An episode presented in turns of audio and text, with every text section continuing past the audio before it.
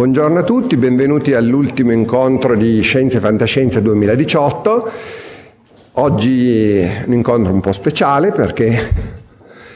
non solo perché abbiamo più relatori, ma perché parliamo di un tema che è già interessante in sé, che insomma, l'esplorazione di Marte,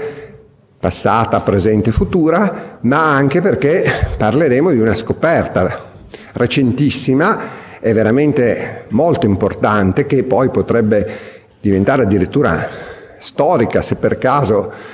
fosse davvero qui il luogo dove per la prima volta troveremo una forma di vita extraterrestre, stiamo parlando della scoperta del primo lago di acqua liquida trovato su un altro pianeta, che tra l'altro è una scoperta tutta italiana perché è stata fatta da, sì, nell'ambito di una missione dell'Agenzia Spaziale Europea, però eh, da un apparecchio, un radar in particolare, che è stato progettato, costruito e gestito interamente da scienziati italiani dell'Agenzia Spaziale Italiana e dell'Istituto Nazionale di Astrofisica. E per questo abbiamo, siamo riusciti ad avere con noi proprio due responsabili della missione che sono Enrico Flamini che ha ehm, lavorato fino a poco fa all'Agenzia Spaziale Italiana, adesso si è pensionato ma continua comunque anche a insegnare all'Università di eh, Chieti Pescara e eh, Roberto Rossei dell'INAF che appunto sono stati i due che hanno diretto questa missione, ci racconteranno eh, com'è andata tutta questa faccenda. E poi c'è eh, con noi eh, Carla Monticelli, anzi Rita Carla Francesca Monticelli, che è una eh, scrittrice di fantascienza, una, posso dire anche una grande scrittrice, che, che, fa una fantascienza anche di tipo abbastanza realistico, quindi, e in particolare ha fatto un bestseller eh, marziano, una saga marziana molto in diversi capitoli che poi stato, sono stati unificati in un unico volume Deserto Rosso, che io ho letto e mi è piaciuto davvero molto, che ha fatto anche eh, in stretto, dialogando molto con l'astronauta Luca Parmitano, tra le altre cose che le ha dato vari consigli, quindi eh, sicuramente poi è biologa di formazione, per cui eh, abbiamo deciso di lasciare a lei l'introduzione, ci racconterà un po' come è stata immaginata appunto nella fantascienza, compresa la sua, ma non solo, l'esplorazione eh, di Marte, la vita su Marte. Dopodiché passeremo appunto dalla immaginazione alla realtà con Enrico Flammini e poi Rosei. Avremmo dovuto avere con noi anche Piero Benvenuti, che è il stato fino a poco fa segretario generale della IAUC, della International Astronomical Union, l'associazione di tutti gli astronomi del mondo, è stato il primo italiano a ricoprire questa carica così importante, solo che purtroppo, eh, cioè purtroppo, eh, fino a, per un verso purtroppo, per un altro dobbiamo essere contenti per lui perché è un'altra carica molto prestigiosa che gli è stata data eh, pochi giorni fa perché eh, è stato nominato commissario dell'Agenzia Spaziale Italiana che si è trovata senza presidente e in attesa di eh, nominare il nuovo presidente eh, hanno messo lui come commissario, che è un incarico di eh, grande prestigio indubbiamente, però anche molto impegnativo, che gli è piovuto oltretutto del tutto inaspettato, per cui lui ha provato a vedere se riusciva a liberarsi, ma davvero non è stato possibile, si scusa e ci saluta tutti, ma eh, comunque sicuramente troveremo il modo, gli ho già detto che non se la cava così, che l'anno prossimo trovo il modo di farlo venire, e era già venuto qui due anni fa, quindi mh, sicuramente eh, tornerà. Eh, in ogni caso il suo tema, che era l'esplorazione futura di Marte, non verrà in ogni caso trascurato perché ci penseranno comunque i nostri due relatori che sono gentilmente, gentilmente hanno accettato di sobbarcarsi anche questo impegno, per cui parleremo comunque di tutti gli argomenti previsti. A questo punto eh, che, mh, ricordo ancora, anche se penso che più o meno tutti l'abbiano fatto, qualcuno ancora avesse bisogno, che, che è arrivato all'ultimo momento, avesse bisogno dell'attestato per l'incontro di oggi, vada, che sia dell'Insubria o che sia anche di una scuola esterna, c'è sempre Francesco Bertolli lì in prima fila, vada da lui. E detto questo, eh, io solo eh, annuncio, come sempre, eh, in occasione dell'ultimo incontro, il tema dell'anno prossimo che in questo caso non è che ci fosse molta scelta perché sono i 50 anni dello sbarco sulla Luna e quindi si parlerà della Luna inevitabilmente. Il titolo sarà Cosa resta della Luna, nel senso che, che diciamo è una domanda senza punto interrogativo, nel senso che certamente è una domanda anche legittima chiederselo perché quando c'era stato lo sbarco sulla Luna, per chi l'ha vissuto sembrava che fosse l'inizio della esplorazione dello spazio, invece è stata la fine, almeno per ora. Eh, poi adesso magari eh, vedremo, il passo seguente deve essere Marte e finora non ci siamo andati. I nostri amici adesso ci diranno magari qualcosa di più su questo, però è un dato di fatto che quando anche ci dovessimo andare domani, di sicuro ci vorrà di più, ma ci dovessimo andare anche domani, saremo comunque molto in ritardo rispetto a quelle che erano le attese. E quindi indubbiamente c'è stato, um, per varie ragioni, in parte anche perché ci si è resi conto che era più difficile del previsto, però non è probabilmente solo per questo, c'è stato un po' un... Um,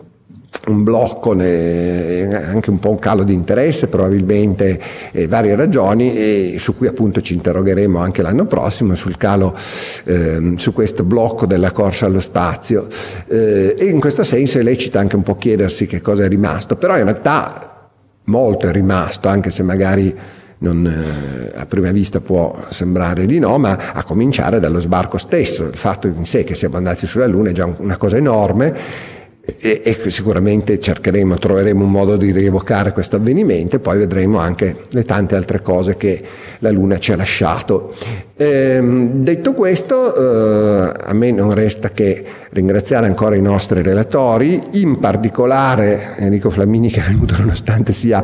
pesantemente influenzato, ma ha voluto esserci lo stesso, quindi sembra giusto ringraziare tutti, ma lui in modo speciale e do la parola a, loro cominciando appunto da, da Carla Monticelli eh, che può venire, può parlare lì o può venire qui come preferisce. Io mi accomodo come sempre tra il pubblico per ascoltarvi. Grazie ancora. Grazie.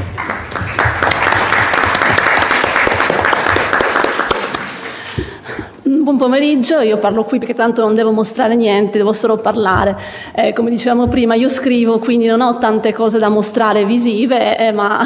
più che altro parole da dire. Eh, la mia presenza qui insieme a questi scienziati eh, diciamo, è dovuta al fatto che, oltre all'argomento comune, che è Marte ovviamente, è che io mh, scrivo un tipo di fantascienza che si chiama fantascienza hard, cioè fantascienza che si basa sulla scienza reale. Io immagino un futuro in cui la scienza narrata in questo futuro sia almeno plausibile, ha dei, dei fondamenti sulla scienza del presente.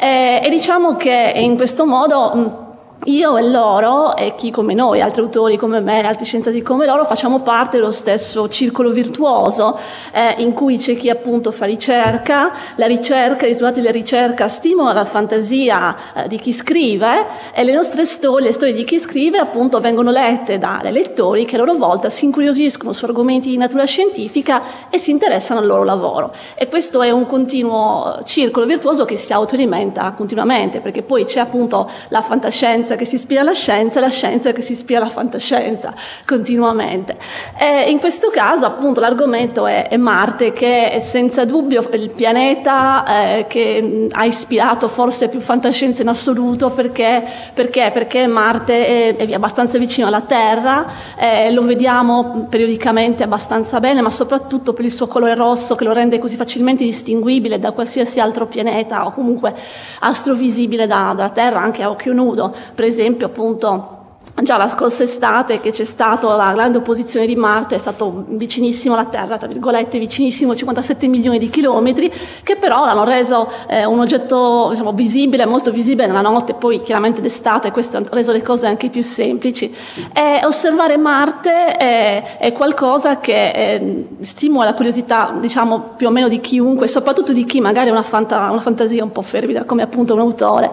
E Marte, è, come detto, è è particolare, è rosso, ma non solo rispetto, che so, per dire a Venere, che è anche più vicino teoricamente, lo possiamo vedere molto meglio perché, a differenza di Venere, ha un'atmosfera più sottile e più osservabile tramite telescopio, ha le sue caratteristiche già visibili come le calotte polari, il Grand Canyon, questo grande canyon di Valles Marineris che lo rende facilmente insomma, riconoscibile per, dall'osservazione da lontano e ancora di più poi chiaramente nel tempo come abbiamo mandato sonde, rover e così via e quindi lo vediamo sempre di più, eh, soprattutto poi negli ultimi decenni, almeno per quanto mi riguarda, eh, negli ultimi vent'anni che, che, ho a disposizione internet e quindi praticamente l'esplorazione di Marte è qualcosa che fa parte della mia quotidianità, accendo il computer, vado lì e leggo tutti questi articoli, è normale che eh, questa fascinazione verso il pianeta rosso eh, viene sempre più alimentata. Eh, ed è appunto alimentata dal fatto che, almeno personalmente, dovendo parlare della mia esperienza, mi ricordo le prime foto che ho visto di Marte dalla superficie,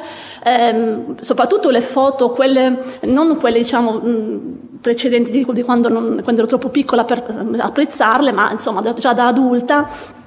in occasione della missione eh, Pathfinder della, della, NASA ricordo queste immagini mandate dal piccolo rover Sojourner e le osservavo e dicevo eh, questo è un altro mondo, non è la Terra, eppure, eppure sembra un paesaggio desertico della Terra e qui, eh, da qui questa somiglianza che è proprio evidente ehm, stimola proprio mm, la fantasia nel cercare di immaginare l'uomo in questo pianeta, che appunto è un pianeta che è tanto simile ma tanto diverso. Eh, è simile perché sì, è un pianeta roccioso, eh, perché ha un'atmosfera sebbene molto più sottile, perché ha un giorno che dura è quasi come il nostro, 24 ore e 39 minuti, il Sol marziano, ha quattro stagioni come la Terra perché ha, l'asse inclinato più o meno quanto quello della Terra, però è anche profondamente diverso perché è un pianeta, come detto, desertico. È un desertico perché? Perché l'atmosfera è molto sottile, eh, il pianeta è più piccolo perché è un raggio più piccolo, una, mh, mm, eh, ha una gravità inferiore del 7%, quindi l'atmosfera sfugge. Poi manca appunto la magnetosfera che eh, la Terra eh, rende possibile, cioè, protegge diciamo, la Terra dai raggi cosmici. Questo, questo, questo pianeta desertico è desertico perché non, non, ha l'acqua liquida in superficie, perché le condizioni di pressione non lo rendono possibile. E, e quindi eh, la superficie di Marte è, è, tra virgolette, stele, o comunque lo diventerebbe in qualsiasi istante, eh, se qualcosa ci arrivasse. Eh, eh, quindi è profondamente diverso. Eppure, eh, eppure, Marte non è sempre stato così diverso. Eh, ci sono dei segni evidenti del fatto che su Marte in passato eh, ci fosse acqua, ci fosse acqua liquida, eh, non si sa ancora se, stata, se, fossero stati appunto oceani o laghi, comunque c'erano fiumi e, e, questo era evidente osservando la geologia che si osserva anche adesso. quest'acqua poi, eh, quindi se c'era acqua l'atmosfera era più spessa, c'era più caldo, poi però appunto questo nel tempo tempo, stiamo parlando di miliardi di anni, ma diciamo, questo fenomeno si è svolto diciamo, in centinaia di milioni di anni, non si sa di preciso, questo, tutta quest'acqua è in superficie appunto andata via, è sparita, ehm, però, però, appunto c'era prima in un periodo paragonabile a quello in cui su Marte, eh, su, scusatemi, sulla Terra è nata la vita. Eh, questa cosa mi mi interessa particolarmente perché poi, tra l'altro, io, oltre ad essere una scrittrice di fantascienza, sono biologa e sono quindi appassionata, e appassionata di astrobiologia, che è quella, quella, quella branca della biologia che studia l'origine della vita eh, nel, sulla Terra, ovviamente perché è l'unica che si conosce, ma eventualmente anche su altri astri. E, e quindi la domanda è, eh, c'è ancora appunto acqua su Marte? Come vedete appunto la risposta è sì, eh, dove si trova, ve, lo, ve ne parleranno di più loro, ma appunto se c'è l'acqua acqua, eh, allora eh, c'è vita su Marte. Chiaramente eh, io che scrivo romanzi, non sono limitata dalla scienza, cioè la scienza per me è solo un punto di partenza, posso immaginare di andare su Marte, di andare a cercare quell'acqua, di trovare acqua, di trovare anche la vita. E, nel mio caso lo faccio appunto cercando di basarmi sulla scienza che esiste adesso, immaginando che fra 50 anni si sia evoluta in maniera tale da permettere di fare queste scoperte, eh, sperando appunto, ovviamente io posso immaginare che la, la, vita ci sia, perché tanto fra 50 anni, insomma, chi lo sa. e, e, quindi eh, quello che...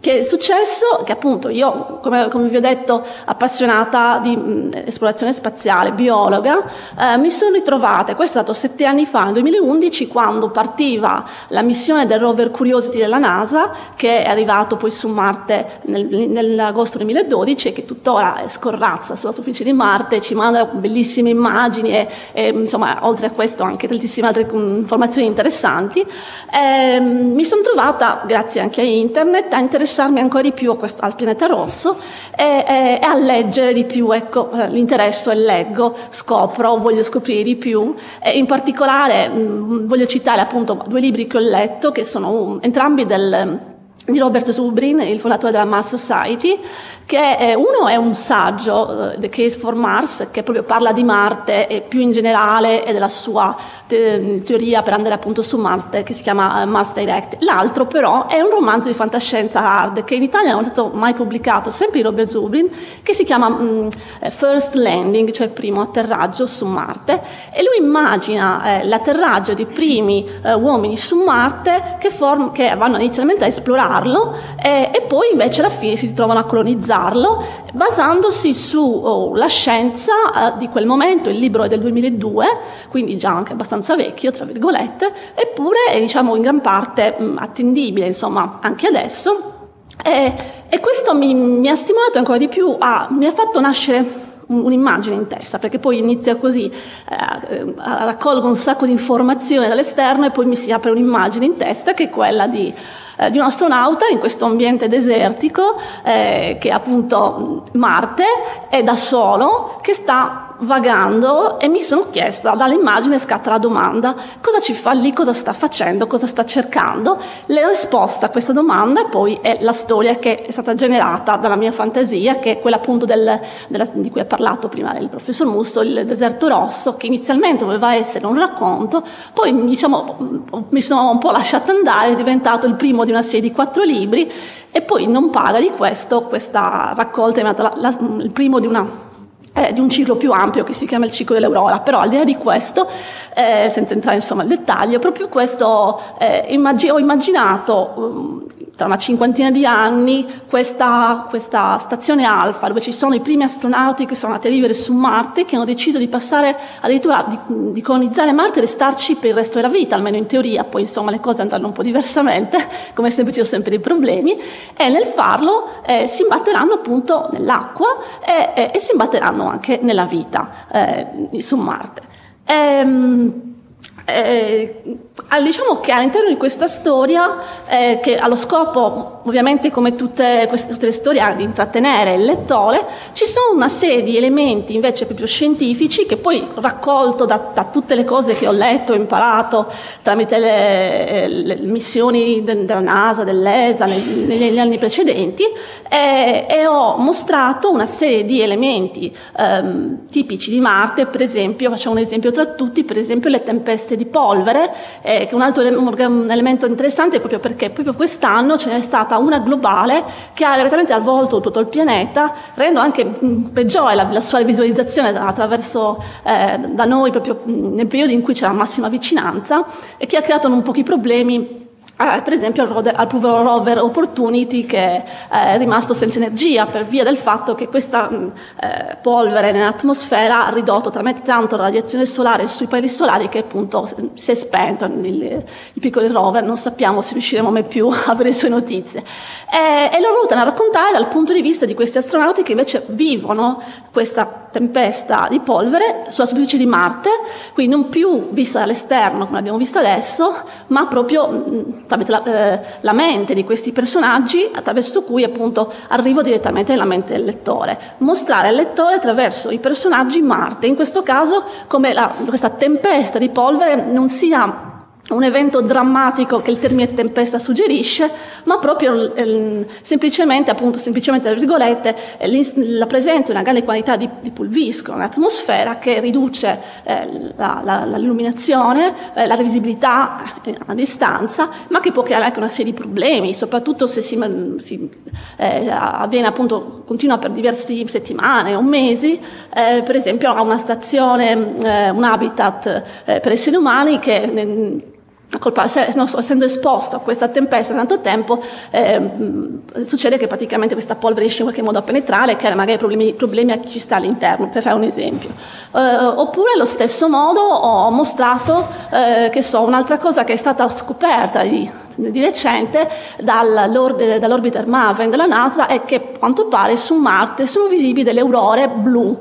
che potrebbero essere visibili addirittura dalla superficie. E allora in uno dei miei libri, non il deserto rosso, ma in uno successivo, uno dei miei personaggi si, si osserva questa aurora eh, dalla superficie, questa aurora, appunto, questa aurora blu. E, ehm, e, quindi ho cercato di immaginare cosa, cosa, cosa può essere eh,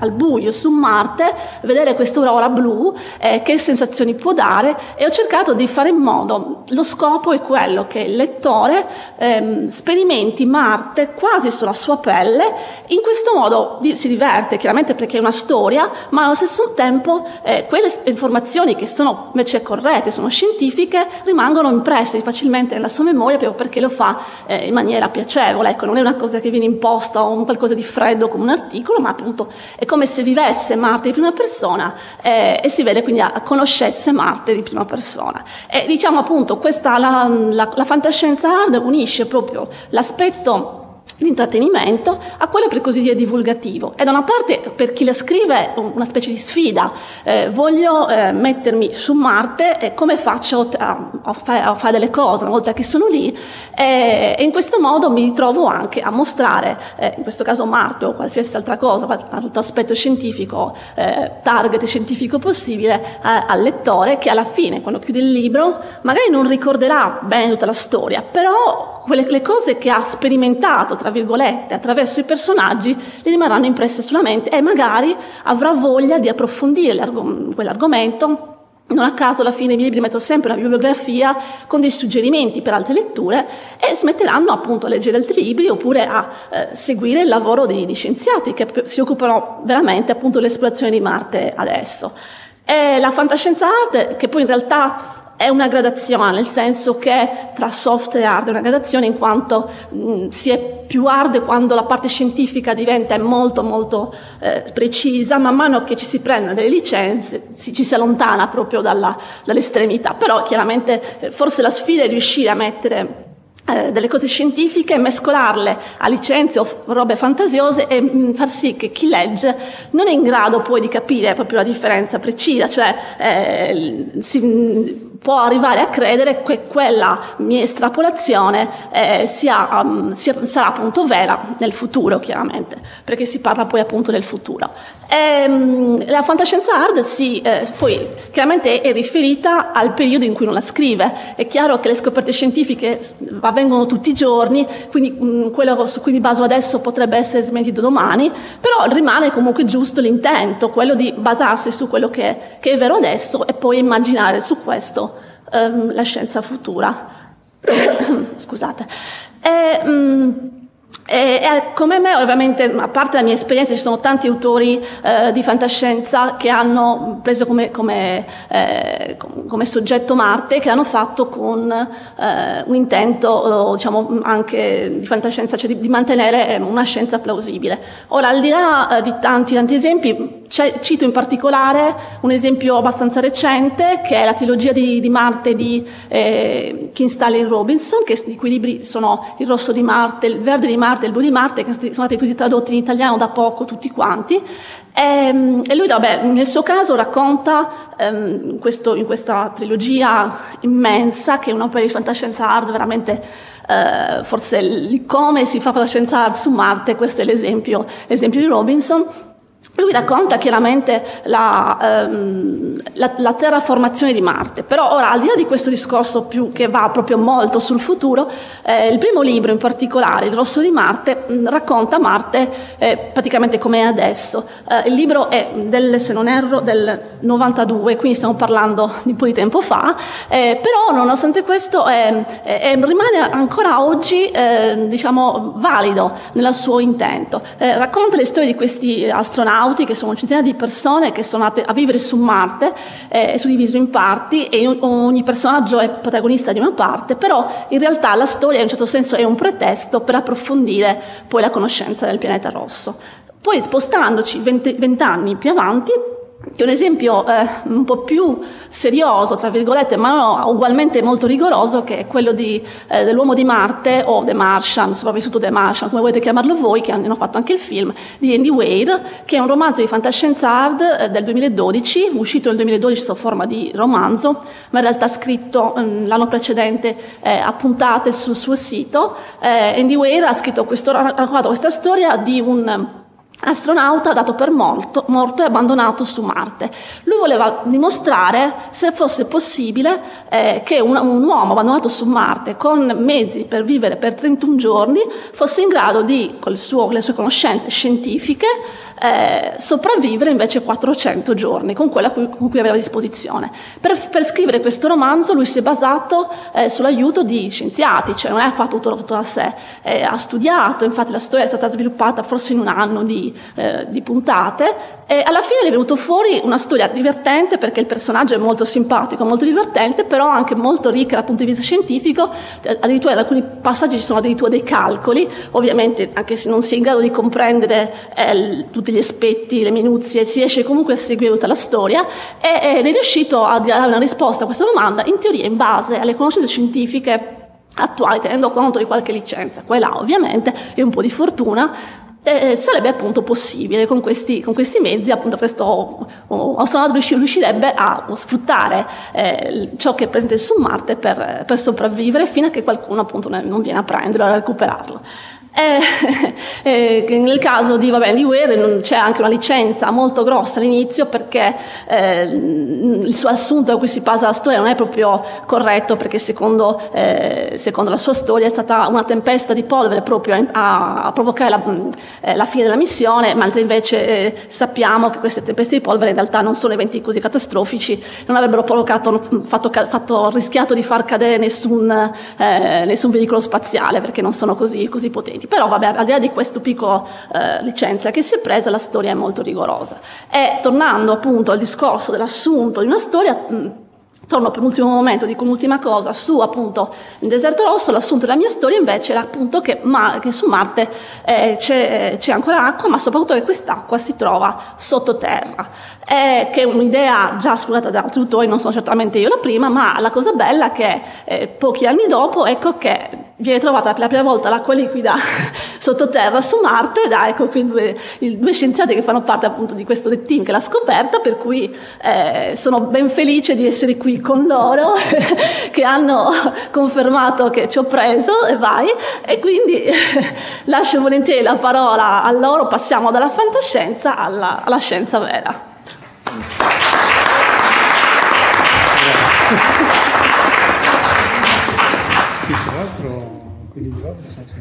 Molto bene, allora ringrazio eh, tantissimo Carla per l'introduzione, diamo la parola immediatamente a Enrico Flammini eh, che comincia a parlarci di Marte. Allora, devo switchare, sì, c'è un switch. Spegnete, sì, ok, accendiamo questo. Mm? Dopo te forse questo. Sì. E questo.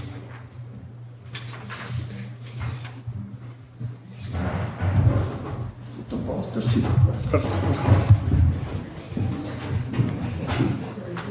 Sì, eh, devo dire che per vari motivi, in fondo siamo un po' tutti noi scienziati, che almeno tutti quelli con cui ho avuto il piacere di parlare, di lavorare, un po' figli delle letture giovanili, tipo quelle di Jules Verne e poi quelle successive. In qualche maniera hanno formato l'interesse, hanno formato quella parte di fantasia che poi serve quando si sta sul, sul pezzo, sul lavoro. Ovviamente eh, cambiandone l'ottica quando mentre facevo fisica ho cominciato a vedere le leggi della natura e i limiti delle leggi della natura, quei limiti che vengono imposti eventualmente a una fantasia eccessiva. Ma la lunga strada di Marte possiamo farla cominciare ragionevolmente a parte le, le, con, le, con, le, prime osservazioni di Schiaparelli, a dire la verità. Questa che vedete qua è giusto la mappa di, le mappe disegnate da Schiaparelli al, suo, al telescopio. Erano mappe anche molto dettagliate. Eh, piccolo problema, non erano accurate nel senso che non rispettavano esattamente quello che poi Marte invece era ed è nella realtà, per vari motivi. Eh, alcuni motivi li vedremo eh, tra poco. Intanto cominciamo a dire sistema solare, questo è il sistema solare, pianeti interni terrestri, pianeti esterni gassosi. Marte è l'ultimo dei pianeti di tipo terrestre, è l'ultimo pianeta roccioso o dominato dalle rocce, quindi del, del nostro sistema solare partendo dal Sole. Gli altri sono molto diversi, eh, gas, eh, freddi, Tuttavia la maggior parte dell'acqua del sistema solare non sta nell'interno, ma sta nell'esterno del sistema solare. Nell'esterno del sistema solare buona parte dei satelliti di Giove e di Saturno sono fatti di ghiaccio d'acqua e anche di acqua liquida, molto poco sfruttabile, anche in un eh, futuro più o meno remoto. Va bene, quindi Marte è lui. Marte ha sempre colpito fin dall'antichità la fantasia perché, come diceva prima, nostra amica scrittrice, si vede bene da terra, in certi momenti è particolarmente luminoso, è rosso e si vede la differenza, anche se ormai nelle nostre città con l'inquinamento luminoso si vede sempre di meno quello che si dovrebbe vedere, ma se vi capita o se vi è mai capitato di stare o in montagna, in una bella notte serena o in un deserto, questo si vede bene ed è il motivo per cui nell'antichità, dai Sumeri a, a, a, fino agli Etruschi, eccetera, è sempre stato in qualche maniera questo essere rosso anche il simbolo della guerra o del sangue comunque e quindi ha portato con sé sempre questa valenza di, di, di forza, non a caso per i greci era il dio della guerra. Poi arriva Schiaparelli e si mette a osservare molto bene Marte. Si mette a osservare con un telescopio molto potente, il migliore è tuttora uno dei più grandi telescopi di tipo rifrattore, ovvero lenti, che siano mai stati realizzati, un metro di lente che ancora potete osservare al Museo della Scienza a Milano, l'hanno restaurato da poco, quindi è di nuovo visibile, e eh, che viene realizzato peraltro grazie anche alla intuizione politica di Quintino Sella, che sovvenziona la realizzazione di questo telescopio, anche in un momento in cui l'Italia, tanto per cambiare, sta in crisi economica, ma diciamo, aveva quella capacità di vedere oltre per una nazione che stava ancora nascendo ed emergendo dell'importanza della scienza e della ricerca per poter diventare una nazione che poteva poi competere con le altre nazioni industriali.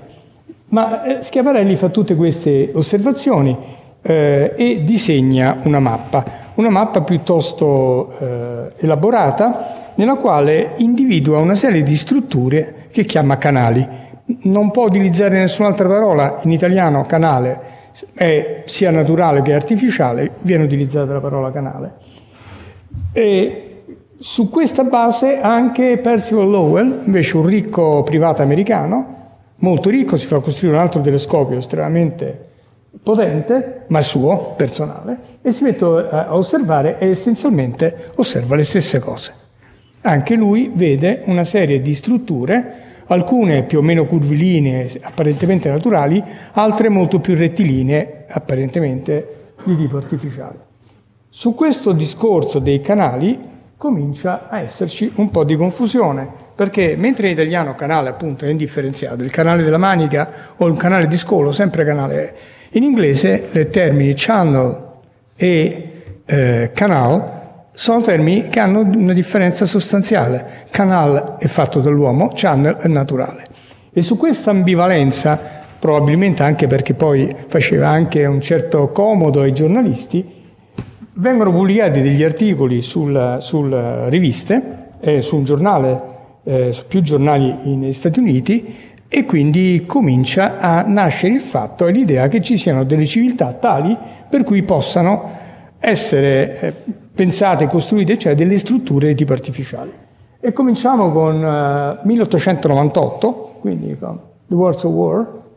eh, the, e, e fino ad arrivare agli anni 50 con Ray Bradbury The Martian Chronicles, ma quello che vorrei farvi notare sono tutti i romanzi di Burroughs, che era quello che ha scritto anche Tarzan delle scimmie e che quindi si sposta un po' come attenzione perché quello era l'argomento caldo del momento, come continua a essere l'argomento caldo di oggi, e si immagina questo Marte, Princess of Mars, che è un bellissimo romanzo,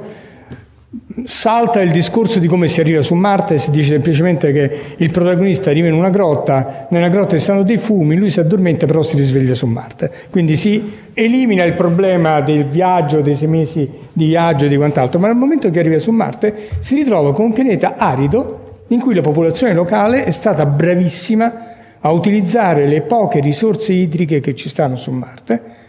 e i canali sono l'idea proprio dell'utilizzo ottimale delle risorse idriche di Marte. Questa è la parte più interessante di, di uno scritto, peraltro del 1917. Quello che sappiamo oggi è che questo è quello che in effetti si può osservare con un telescopio molto più potente di quello che aveva Schiaparelli o Lowell di Marte e vedere la differenza tra il 2001, per esempio, e, e giugno e il settembre dello stesso anno. Ora, il fatto che Schiaparelli vedesse i canali che c'erano e a volte non c'erano, e così le altre strutture, in effetti è derivato da questa particolare di Marte che ci ha accennato prima, eh, nella presentazione di prima, è eh, il fatto che Marte ogni tanto è soggetto a tempeste globali di polvere. Le polveri sono molto sottili, parliamo PM10, PM20, PM5, quindi quelle che normalmente noi consideriamo polveri di tipo inquinante, come è di fatto sulla Terra, che vengono portate nell'alta atmosfera e che nell'alta atmosfera risiedono per molto tempo, durante, la, durante il periodo tempeste, non sono quelle appunto di The Martian, non, non abbiamo come nelle tempeste di polvere della Terra particelle solide abbastanza grandi che possono urtare e distruggere qualcosa, però con la rifrazione della luce fanno sì che della superficie di Marte non si veda più niente, a parte i chiarori dei ghiacci dei poli. Anche sulla superficie Marte è un pianeta in cui la polvere gioca un ruolo importantissimo, è un pianeta vivo. Qui vedete, presi dai Mars Explorer Rover, eh, delle, quelli si chiamano Dust Devils, che sono dei mulinelli di polvere che si muovono sulla superficie di Marte. Si muovono, lasciano tracce, peraltro anche visibili da satellite, arrivano fino a centinaia di metri d'altezza, di nuovo però sono polveri sottilissime, ovviamente otticamente visibili, ma non certo tali da danneggiare qualcosa. È ben più difficile invece arrivare su Marte e atterrare ancora di più. Qui abbiamo un po' il panorama tra il 1960, anno della prima missione, e il 2011 e se andiamo a colorare e vedere quali sono quelle che hanno avuto successo e quelle che non hanno avuto successo, vi rendete conto che i pallini rossi sono leggermente, quindi quelli che non hanno avuto successo sono un po' di più dei pallini verdi, soprattutto nella prima parte della storia di Marte. Ora, nella prima parte della storia di Marte sono soprattutto missioni sovietiche e qualcuna americana. La prima americana che ha veramente successo è il Mariner 4, che però manda pochissime immagini sulla Terra. Diciamo quella che forse è più significativa il Mariner 7, Mariner 9 e il Mariner 7 successivi, e poi invece nell'ultima parte della sua storia vedete che ci sono molti pallini verdi, un altro rosso che è di nuovo una missione russa e poi arriviamo al, a Curiosity nel 2011. E andando eh, a vedere un attimo, Mariner 4 abbiamo veramente le prime fotografie e scopriamo che non ci stanno canali. A quel punto lo sappiamo, i canali non ci stanno, abbiamo levato questa, questa, purtroppo questa cosa. Ci sono dei crateri di impatto, quindi in qualche maniera la superficie di Marte è un po' simile a quella della Luna e come tutti gli altri corpi del Sistema Solare, come abbiamo imparato successivamente, che hanno una superficie solida. E ci sono forse delle zone in cui ci stanno brine e sicuramente zone che ci stanno ghiaccio, ovvero i poli e le brine che si posano un po', un po ovunque. Mariner Nover ci dà una cartografia completa di Marte e ci dà anche i primi indizi, ci fornisce i primi indizi che probabilmente su Marte ci sono state delle acque permanenti e che scorrevano sulla superficie. E poi arriviamo al 1976, un turning point, un punto di svolta importante dei Viking 1 e 2, i primi due oggetti che atterrano sulla superficie di Marte e che portano una strumentazione molto complessa. E possono eh, misurare temperatura e composizione dell'atmosfera, sopravvivono a una tempesta di polvere, dimostrando che le tempeste di polvere appunto sporcano un po', ma neanche più di tanto. Tra l'altro la polvere di, di Marte non si appiccica ai pannelli solari come invece è quella per esempio della Luna, che è estremamente sticking, si attacca perché carica dal punto di vista elettrostatico, mentre quella di Marte no. Vede il permafrost, fa misure di permafrost e fa anche delle misure di, di presenza di forme di vita. Purtroppo eh, tre strumenti su ambedue le sonde non hanno mai funzionato, anzi due non hanno mai funzionato. Uno ha dato risultati molto incoerenti e l'altro che su una delle due sembra aver dato risultati invece di presenza di vita è stato fortemente contestato perché in effetti il grado di sterilizzazione di quegli strumenti non era proprio chiarissimo. In giù vedete la prima immagine che è arrivata, che è stata del Mariner 4, non è proprio bellissima, ma all'epoca non c'erano neanche vagamente le macchine fotografiche, anche quelle commerciali che usiamo oggi, quella è fatta con un tubo catodico, con un Vidicon, con tutte le, le limitazioni del caso. E questo è il sito di atterraggio del Viking 1. Il primo, la prima traccia che abbiamo della superficie di Marte vista da vicino. Facciamo un salto e arriviamo, passato Curiosity, agli ultimi tre invece, che sono Maven, analisi dei gas traccia, in particolare la ricerca del metano, oltre al fatto che ci ha dato indicazioni sul fatto che mentre i tramonti su Marte sono molto e sempre rossi, le albe possono avere delle colorazioni più chiare e azzurre. Poi eh, nel 2016 ExoMars col Trace Gas Orbiter di nuovo analisi dei gas atmosferici e cartografia 3D del pianeta. Vedete che l'ho messo parzialmente di successo perché Schiaparelli purtroppo è sceso bene, ma non si è fermato alla velocità giusta e quindi si è distrutto nell'impatto. 2018 Insight, stiamo parlando della settimana scorsa praticamente, dedicato alla geofisica di Marte e in particolare dedicato alla sismica, alla geotermia e allo stato dell'interno di Marte. Uno dei grandi punti aperti della conoscenza attuale di Marte dopo tanti anni e tante missioni è se Marte ha o no un core caldo all'interno e quanto questo core sia importante in dimensioni e se ci sta un strato, diciamo un interno, che abbia ancora una fase magmatica o meno. Questo è estremamente importante anche per poi quello che significa il discorso dell'acqua. Avere un gradiente geotermico elevato può, aver, può implicare che non abbiamo necessità di una grande quantità di sali per mantenere l'acqua liquida avere eh, un vulcanismo residuo che non abbiamo però osservato finora dall'orbita può significare, ad esempio, che ci possono essere delle zone geotermiche e lì per i biologi si aprono dei mondi di bellezza infinita nella geotermia. L'acqua su Marte c'è stata? Beh, tanto cominciamo, vi faccio vedere, questo è il delta fluviale di Eberswalde. Eh, quelli sono i meandri di un delta molto più grande di quello del Po, anche un po' più grande di quello del Nilo, che, si, che sono sulla superficie di Marte e che hanno lasciato le tracce. Possiamo vedere fiumi che hanno questo andamento eh, molto, molto come dire, articolato, con un andamento probabilmente torrentizio da qualche parte, sono vecchi, ci stanno un bel po' di crateri, tra l'altro anche qualche cratere grande, i crateri sono un indice dell'anzianità delle superfici, una superficie con pochi crateri o nulla è una superficie giovane, geologicamente, una superficie molto craterizzata è una superficie antica. La Luna è estremamente antica, non ha avuto nessun fenomeno di ringiovanimento superficiale. Marte ce l'ha avuti, perché è evidente da qua. Ma se ancora non vi ho convinto, penso che questo sia, al di là di ogni ragionevole dubbio, un bel letto di un fiume che scorre, si vedono anche i grani di scorrimento, non ci sono crateri all'interno, quindi un, una regione molto giovane, l'acqua scorreva relativamente poco tempo fa, c'è anche un affluente di lato e questa secondo me è una delle immagini più significative per dire, insieme a, insieme a migliaia di altre che ormai abbiamo, che effettivamente l'acqua c'era, che l'acqua scorreva e che era presente in quantità. Ora, da queste osservazioni storiche eh, abbiamo a un certo punto cominciato a discutere seriamente come andare a vedere l'acqua che non fosse in superficie.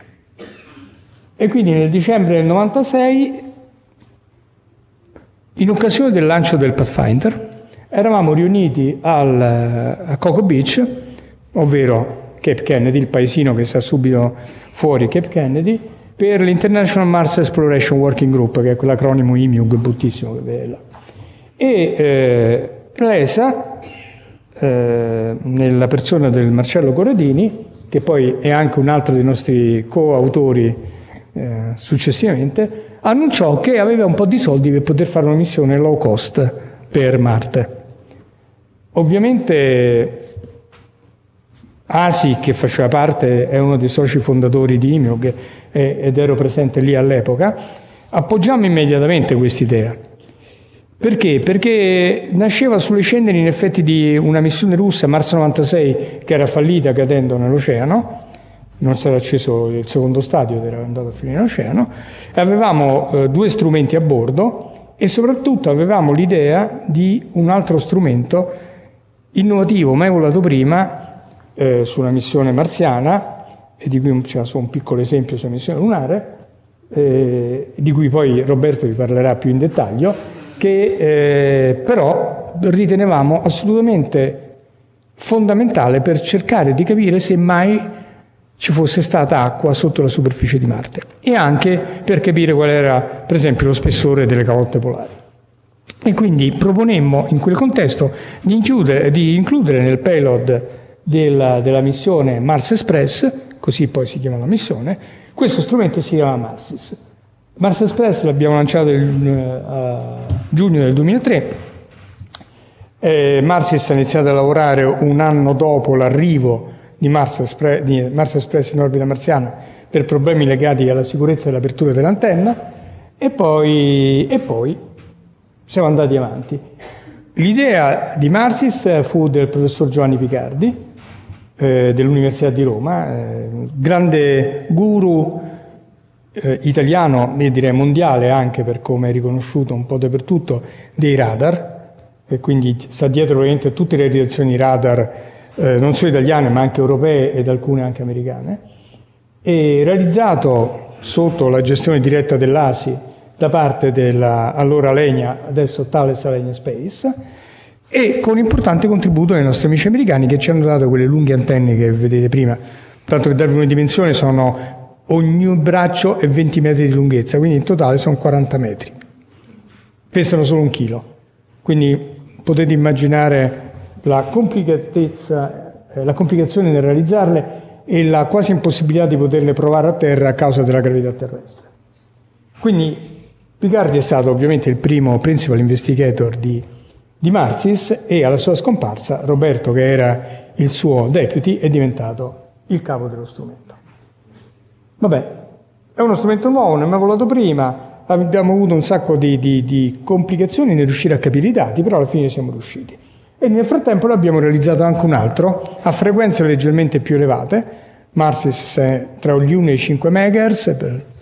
quindi frequenze per un radar molto basse, è per quello che penetra, e eh, Sharad invece ha 20 MHz, quindi quattro volte più alta frequenza rispetto a, a, a Marsis. Sta su una missione americana, è uno strumento interamente italiano, abbiamo fatto tutto quanto in Italia. Lanciato ad agosto 2005 e tanto per farvi vedere, sperando che parte, qual è il principio di funzionamento di questi radar.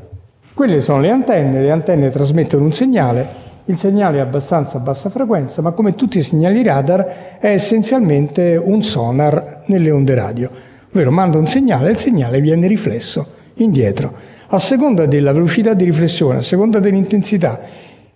si può determinare da dove viene e di quanto sia attenuato il segnale e di conseguenza derivare qual è la costante di elettrico, ovvero la natura dell'oggetto che si sta analizzando. Questo è quello che Sharad ha fatto sul polo nord di Marte. Quello che vedete ovviamente è un'immagine, un disegno del polo nord, ma con sovrapposte quelle linee nere che vedete sono gli echi del radar. Quindi riusciamo a vedere qual è la stratigrafia del polo nord. Questa è l'immagine radar, diciamo, elaborata e quindi è, è come in effetti il radar, eh, quella che è l'immagine per proiezione del radar. Ops, scusate, non ripetiamo. Ma, eh, un'altra informazione importante che abbiamo avuto da Marte è che il ghiaccio di Marte è salato, soprattutto sali perclorato e quant'altro, e, e questo l'abbiamo avuto grazie a questa missione Phoenix che è atterrata in una zona piuttosto a nord, zona periglaciale marziana, e scavando a pochi centimetri sotto la superficie, grattando via quei pochi centimetri, ha scoperto quelle, quelle tracce bianche che vedete di ghiaccio e che cambiano tra il Sol 20, il giorno marziano si chiama Sol per non confondere il giorno terrestre solo per quei 40 minuti circa di differenza che ci stanno, in quattro giorni si è dif- molto ridotta la quantità di ghiaccio perché è sublimato, non evaporato. Il Trace Gas Orbiter, eh, che è quello di ExoMars, sta in questo momento, non da molto, ha cominciato da qualche mese a operare dopo un lungo periodo di aerobraking, di frenaggio nell'atmosfera per non consumare combustibile, ma utilizzando l'atmosfera per frenare lentamente, ha lasciato schiaparelli e va bene. E queste sono le immagini che ci ha dato, per esempio. Questa è una bellissima immagine ad altissima definizione, colori, e eh, soprattutto viene, può essere, è fatta in uh, 3D, quindi si può vedere anche in 3D, di sedimenti stratificati, eh, copre un'area di circa 25 km per 7 nello Iuente Ciasma e questi sono sedimenti stratificati in una zona in cui probabilmente la stratificazione è avvenuta a seguito di deposizioni in un ambiente liquido. È molto bello come, come immagine, anche molto significativa. Il passo enorme che abbiamo avuto in effetti però su Marte è quello di muoversi sulla superficie. Quindi di poter operare come un buon geologo potrebbe fare muovendosi e osservando. Qui vedete il ritratto di famiglia dei tre rover, gli unici che finora eh, si sono mossi su Marte, eh, del JPL americani, questo è terreno, uno dei tanti terreni simulati che stanno nel JPL. Quello piccolo in basso è il Pathfinder, poco più di una macchinetta radiocomandata, quello dietro ai due eh, ricercatori in camice è uno dei Mars Exploration Rover, dei MER. Sia Pathfinder che MER, vedete, hanno pannelli solari e quindi devono accumulare energia di giorno per poter operare, devono storare, immagazzinare energia nelle batterie per sopravvivere alla notte marziana e risvegliarsi successivamente. L'hanno fatto in maniera eccezionale per oltre dieci anni, poi uno dei due ha deciso di spegnersi. Poverino, doveva campare sei mesi, se non ricordo male, ha campato dieci anni, va bene più che è bene. Questo che vedete invece grande, che è grande come un'automobile, è Curiosity, che invece si muove con generatori di tipo nucleare, che danno più o meno la stessa potenza dei quei pannelli solari, però lo danno in maniera continua notte e giorno. E questo è sostanzialmente diverso per poter poi pensare di muoversi e esplorare. E quindi anche quello che potrà servire eventualmente per futuri. Le immagini che ci, dato, che ci dà uh, Curiosity sono immagini di questa qualità. Questo si chiama Harrison Hill,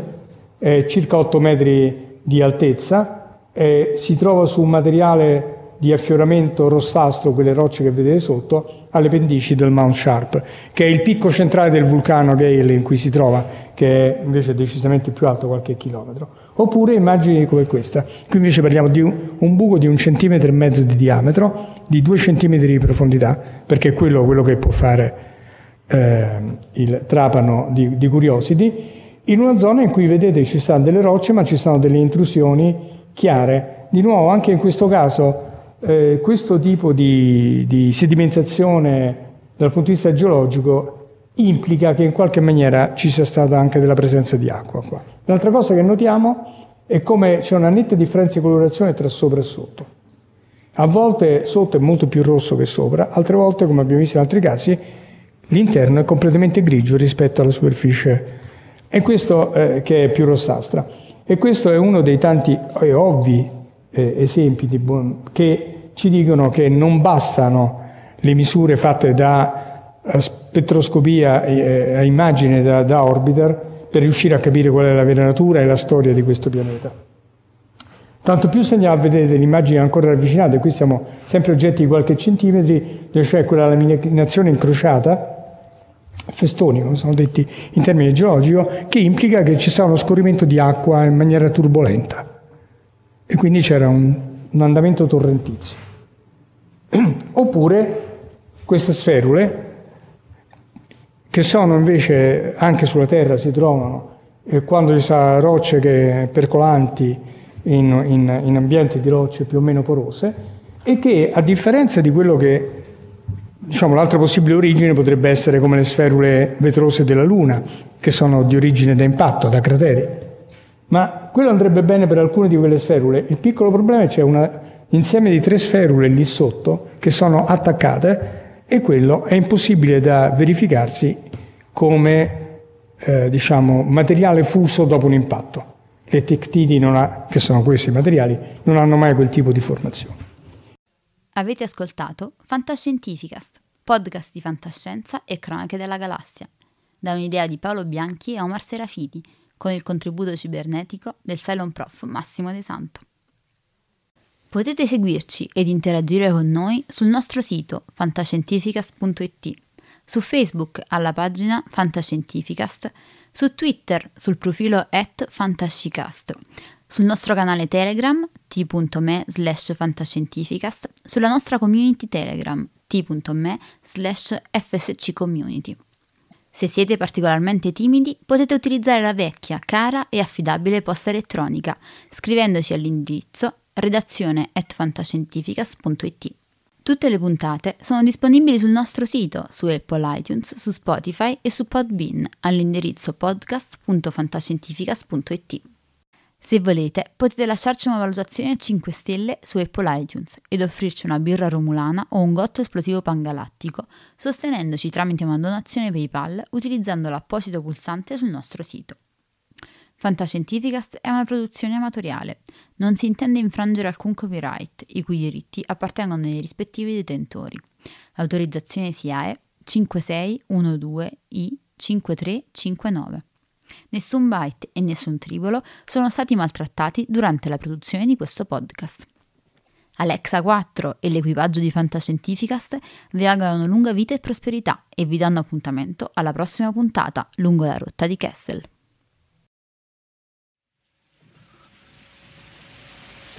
Io ne ho viste cose che voi umani non potreste immaginarvi.